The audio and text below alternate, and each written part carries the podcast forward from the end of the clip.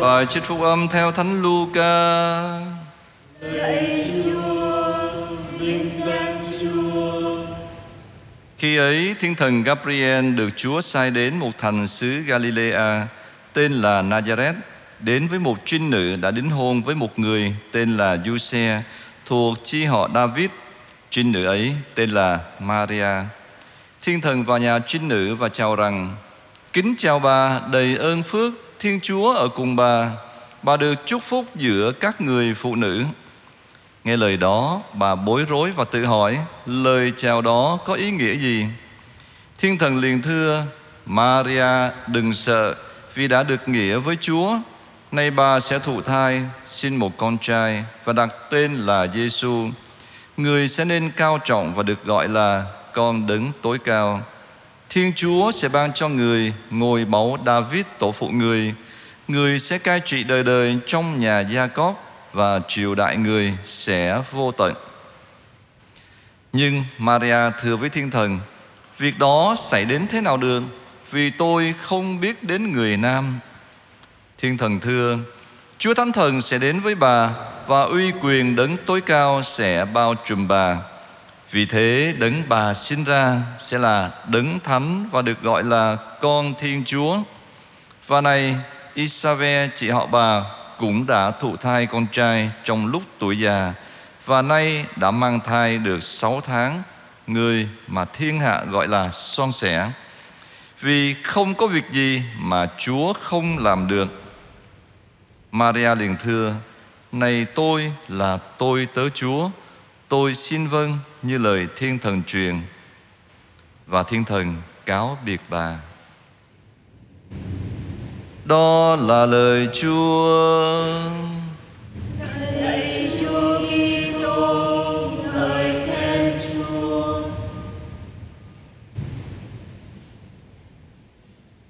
Noi gương mẹ Maria, sống khiêm nhường. Kính thưa quý bà và anh chị em, đoạn tin mừng hôm nay rất quen thuộc với chúng ta, bởi vì chúng ta nghe cái đoạn tin mừng này trong nhiều dịp khác nhau, trong những cái dịp lễ về Đức Mẹ. Ngoài ra, đoạn tin mừng này còn gắn liền với chuỗi mân côi. Ngắm thứ nhất của mầu nhiệm mân côi mầu vui, thiên thần truyền tin cho Đức Bà chịu thai: Ta hãy xin cho được ở khiêm nhường. Thế nên suy niệm trong tin mừng ngày hôm nay, chúng ta cùng nhìn ngắm mẹ Maria, noi gương mẹ để sống đức khiêm nhường như trong lời kinh mân côi suy niệm mầu nhiệm mầu vui chúng ta vẫn thường đọc. Kính thưa cộng đoàn, khiêm nhường là nhân đức cột trụ của đời sống nội tâm, được tất cả các thánh và các nhà thần học thần bí coi là điều kiện không thể thiếu trong cái tiến trình trở nên trọn lành. Có nghĩa là một cái điều kiện rất quan trọng nếu chúng ta muốn trở nên trọn lành. Chính Chúa Giêsu cũng xác quyết tầm quan trọng của đức khiêm nhường. Thế nên người đã dạy chúng ta rằng: Hãy học cùng ta, vì ta hiền lành và khiêm nhường trong lòng. À, nhiều điều Chúa dạy chúng ta là hãy tha thứ, rồi hãy trở nên như trẻ nhỏ, hay là không được làm tôi hai chủ, vân vân. Nhưng mà riêng cái điều này Chúa nhấn mạnh là hãy học cùng ta, vì ta hiền lành và khiêm nhường trong lòng. Thế nên chúng ta thấy rằng hai cái điều này rất quan trọng. Chúa muốn chúng ta sống cái nhân đức này, bởi lẽ việc nhập thể của người là hành động khiêm nhường tuyệt hảo, khi người là Con Thiên Chúa mà lại mặc lấy xác phàm nhân loại. Chính sự kiêu ngạo của loài người đã đưa đến cái sự sa ngã. Thế nên cái sứ mệnh của Chúa Giêsu là gì? Là cứu chúng ta khỏi rơi vào cái cạm bẫy của cái sự sa ngã do cái kiêu căng đưa lại. Còn các thánh thì sao, thưa cộng đoàn? Các ngài nói gì và dạy gì về cái nhân đức khiêm nhường? Thánh Augustino xác quyết như thế này: Nếu mà bạn hỏi tôi đường nào đến với Thiên Chúa, À, con đường đến với Thiên Chúa, tôi sẽ bảo bạn đường thứ nhất là khiêm nhường, đường thứ hai là khiêm nhường, đường thứ ba cũng là khiêm nhường. Còn thánh Thomas Aquino thì gợi ý với chúng ta rằng khiêm nhường có nghĩa là nhìn chúng ta như Thiên Chúa nhìn chúng ta. Mà Thiên Chúa nhìn chúng ta thì Thiên Chúa biết rõ mọi sự mà. Nghĩa là biết rằng mọi sự tốt lành chúng ta có là do người ban, biết rằng chúng ta tùy thuộc vào người trong mọi sự. Đó là lời của thánh Thomas Aquino. Còn thánh Vinh Sơn Phao Lô thì nói với chúng ta như thế này: lý do Thiên Chúa rất yêu chuộng sự khiêm nhường là vì người rất yêu chuộng sự thật. Khiêm nhường không gì khác hơn là sự thật, trong khi kiêu ngạo không gì khác hơn là dối trá. Ngay khi Thiên Chúa thấy chúng ta hoàn toàn tiến thác mình chẳng có gì cả, thì người đưa tay giúp đỡ chúng ta. Đó là các thánh. Còn Đức Maria thì sao, thưa cộng đoàn? Mẹ đã sống cái nhân đức khiêm nhường này như thế nào đây? Thưa cộng đoàn, khi được Thiên Chúa tuyển chọn để làm mẹ đấng cứu thế thì mẹ Maria không hề tỏ ra kiêu hãnh, không hề nghĩ gì đến cái sự vinh hoa phú quý hay là quyền hành trong vai trò là mẹ Thiên Chúa. À, theo cái lẽ thường á, à, một người cha, một người mẹ nào đó, con có con mình à, thành công hay là một cái chức vụ gì quan trọng thì mình cũng cảm thấy hãnh diện. Mẹ thì không, rất khiêm nhường, không hề tỏ ra khoe khoang khoác lác. Mẹ đón nhận cái lời xin vâng, à, cái lời Fiat chúng ta thường nghe như thế, trong cái tâm tình khiêm tốn của một nữ tỳ. Vâng, tôi đây là nữ tỳ của Chúa, xin Chúa cứ làm cho tôi như lời sứ thần nói. Từ lời Fiat đầy khiêm nhu trong cái biến cố truyền tin thì mẹ tiếp tục ngợi khen chúc tụng Thiên Chúa bằng cái lời kinh Magnificat khi mẹ đến thăm giúp đỡ bà Elizabeth. Mẹ chúc tụng Thiên Chúa vì người đã đói thương đến những người nghèo, những người cùng khốn, những người hèn mọn. Phận nữ tỳ hèn mọn, người đói thương nhìn đến. Mẹ đã nhìn nhận tất cả những gì mẹ có đều do lòng nhân hậu và quảng đại mà Chúa đã thương ban cho mẹ. Chính vì lẽ đó mà Thiên Chúa đã cất nhắc mẹ. Mẹ ca tụng Thiên Chúa như thế này: Chúa hạ bệ những ai quyền thế, người nâng cao mọi kẻ khiêm nhường.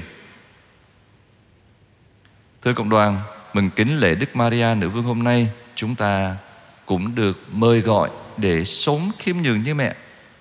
À, có nhiều cái cách thế để chúng ta sống nhân đức khiêm nhường. Nhưng mà theo tôi thì có ba cái điều à, có thể lẽ là vừa cụ thể mà cũng có thể nói rằng à, trong cái khả năng, trong tầm tay của mỗi người chúng ta. Cái điều thứ nhất đó là chúng ta phải kể đến, đó là cái việc cầu nguyện. Như mẹ Maria hằng liên lỉ kết hiệp với Chúa trong từng nhịp sống, thì chúng ta cũng hãy biến những cái việc gọi là bình thường trong ngày thành một cái lời tạ ơn, một cái lời cầu nguyện. Hồi còn bé tôi nhớ là được các sơ dòng con Đức Mẹ Phù Hộ dạy như thế này: bất cứ làm một cái việc gì, dù cái việc nhỏ, nhặt mấy cái cọng rác thôi, bỏ vào cái thùng rác thôi, cũng đọc một cái lời nguyện thầm: lạy Chúa, con làm việc này vì yêu mến Chúa, không có phải việc vì gì khác. Yêu mến Chúa mình làm một cái điều tốt, bất cứ cái điều tốt gì mà, không phải là vì khen chê, không có phải. Bất cứ cái việc gì mà chúng ta thấy đó là việc tốt cần làm, chúng ta làm với tâm tình yêu mến Chúa, Chúa biết thôi.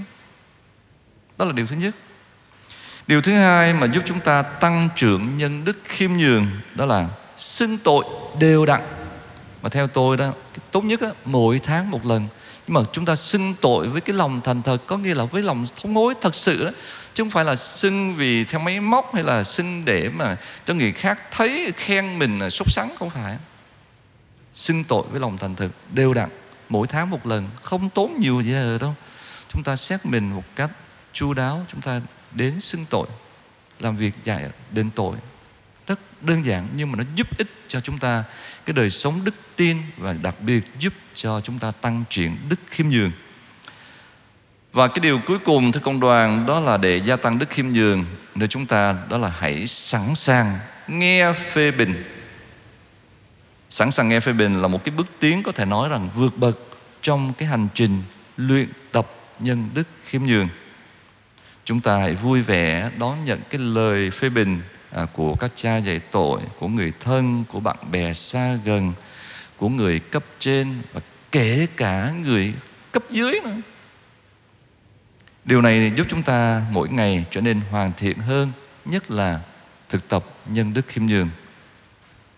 Chắc chắn rằng không ai trong chúng ta thích nghe những cái lời phê bình hay là những cái tin xấu về mình đâu. Thường chúng ta thích khen thôi, ít khi nào muốn nghe những người lời người khác góp ý. Bởi vì sao vậy? Bởi vì chúng ta kiêu căng và tự mãn. Nhưng thái độ sẵn sàng nghe phê bình thì giúp ích rất nhiều cho nhân đức khiêm nhường. Tóm lại thưa cộng đoàn, khiêm nhường là một nhân đức được Thiên Chúa ưa thích, là nền tảng của sự tăng trưởng trong đời sống thiêng liêng. Mẹ Maria được Thiên Chúa cất nhắc lên cao vì mẹ đã sống trọn vẹn cái nhân đức khiêm nhường này. Chúng ta hãy xin mẹ đồng hành với chúng ta trên con đường nên thánh, đặc biệt con đường của sự khiêm nhường qua những cái việc cụ thể mà chúng ta vừa nói với nhau. Thứ nhất đó là chúng ta chuyên cần cầu nguyện, cầu nguyện qua những cái sinh hoạt bình thường trong ngày. Ngoài những cái giờ cầu nguyện trong cộng đoàn hay là trong gia đình à, một cách chính thức, chúng ta có thể cầu nguyện bất cứ lúc nào khi chúng ta làm bất cứ việc gì. Đó là cầu nguyện. Thứ hai đó là qua việc chúng ta xưng tội đều đặn, xưng tội với lòng sám hối thật sự. Và cái điểm cuối cùng đó là chúng ta hãy sẵn sàng lắng nghe những cái lời phê bình để tu sửa bản thân mỗi ngày một trở nên hoàn thiện hơn. Amen.